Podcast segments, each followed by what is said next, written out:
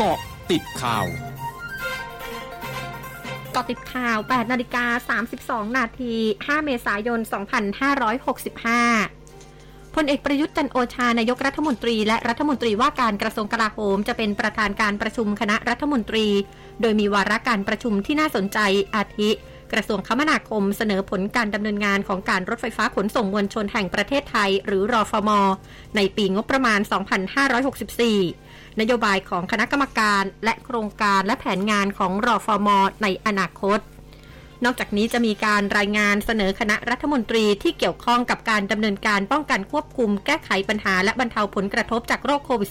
-19 และรายงานผลการพิจารณาของคณะกรรมการการกรอง การใช้จ่ายเงินกู้ในคราวประชุมครั้งที่7ทับ2565 และผลการพิจารณาของคณะกรรมการกลั่นกรอง การใช้จ่ายเงินกู้ภายใต้พระราชกำหนดเพิ่มเติม พศ 2564 ในคราวประชุมครั้งที่ 8 ทับ 2565สำนักงานสาธารณาสุขจังหวัดชนบุรี รายงานสถานการณ์โรคโควิด -19 วันนี้ พบผู้ติดเชื้อรายใหม่ 1,076 ราย และเป็นผู้มีผลบวกจากการตรวจเชื้อโควิด -19 ด้วย ATK 6,594 ราย นอกจากนี้มีบุคลากรทางการแพทย์ติดเชื้อถึง 39 ราย รวมมีผู้ติดเชื้อสะสมตั้งแต่เดือนมกราคม 2565 ทั้งหมด 83,870 ราย รักษาหายเพิ่ม 1,335 ราย รวมรักษาหายตั้งแต่เดือนมกราคม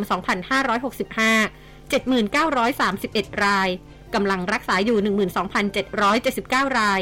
มีผู้เสียชีวิตเพิ่ม 3 ราย รวมเสียชีวิตสะสมจำนวน 160 ราย กรมอุตุนิยมวิทยารายงานลมตะวันออกและลมตะวันออกเฉียงเหนือที่พัดปกคลุมอ่าวไทยและภาคใต้มีกำลังปานกลางทำให้ภาคใต้มีฝนตกหนักถึงหนักมากบางแห่ง ขอให้ประชาชนบริเวณภาคใต้ ระวังอันตรายจากฝนตกหนักและฝนที่ตกสะสม ซึ่งอาจทำให้เกิดน้ำท่วมฉับพลันและน้ำป่าไหลหลาก ส่วนคลื่นลมบริเวณอ่าวไทยมีกำลังปานกลาง โดยอ่าวไทยคลื่นสูง 1-2 เมตร บริเวณที่มีฝนฟ้าขนองคลื่นสูงมากกว่า 2 เมตร ชาวเรือบริเวณอ่าวไทยควรเดินเรือด้วยความระมัดระวัง และหลีกเลี่ยงการเดินเรือบริเวณที่มีฝนฟ้าขนองสำหรับบริเวณความกดอากาศสูงกำลังค่อนข้างแรงจากประเทศจีนที่ปกคลุมบริเวณประเทศไทยตอนบนมีกำลังอ่อนลงทำให้บริเวณดังกล่าวมีอุณหภูมิสูงขึ้น แต่ยังคงมีอากาศเย็นในตอนเช้า ประธานาธิบดีโวโลดิมีเซเลนสกี้ของยูเครนเผย จะกล่าวถ้อยแถลงต่อคณะมนตรีความมั่นคงแห่งสหประชาชาติวันนี้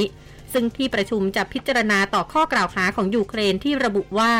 ทหารรัสเซียกระทำการฆาตกรรมพลเรือนในเมืองบูชา ซึ่งอยู่ทางตะวันตกเฉียงเหนือของกรุงเคียฟ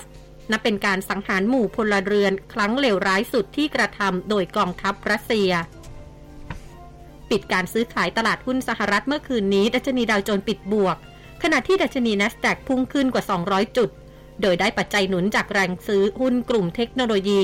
ซึ่งรวมถึงหุ้นทวิตเตอร์ที่ทะยานขึ้นกว่าร้อยละ 27 ขณะที่นักลงทุนยังคงวิตกกังวลเกี่ยวกับสงครามรัสเซียยูเครน รวมทั้งผลกระทบจากการที่รัสเซียถูกคว่ำบาตรหลังใช้กำลังทหารโจมตียูเครน โดยดัชนีดาวโจนส์ปิดที่ 34,921.88 จุด เพิ่มขึ้น 103.61 จุด ดัชนี S&P ปิดที่ 4,582.64 จุด เพิ่มขึ้น 36.78 จุด และดัชนีนัสแดกปิดที่ 14,532.55 จุด เพิ่มขึ้น 271.05 จุด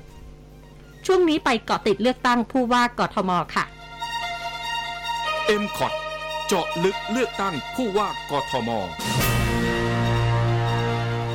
คณะกรรมการการเลือกตั้งประจำกรุงเทพมหานคร หรือกกตกทม จัดโครงการเลือกตั้งสมานฉันท์โดยเชิญผู้สมัครผู้ว่ากทม และผู้สมัครสก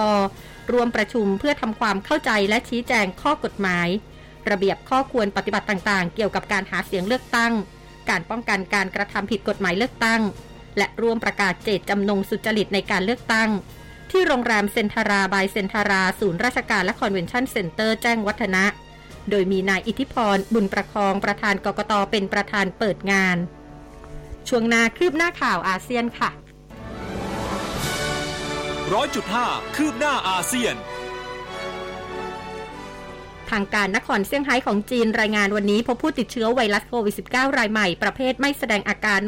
13,086 ราย และประเภทแสดงอาการ 268 ราย เมื่อวันจันทร์ โดยจำนวนผู้ติดเชื้อที่ไม่แสดงอาการเพิ่มขึ้นจากวันก่อนหน้า ขณะที่จำนวนผู้ติดเชื้อที่แสดงอาการปรับลดลง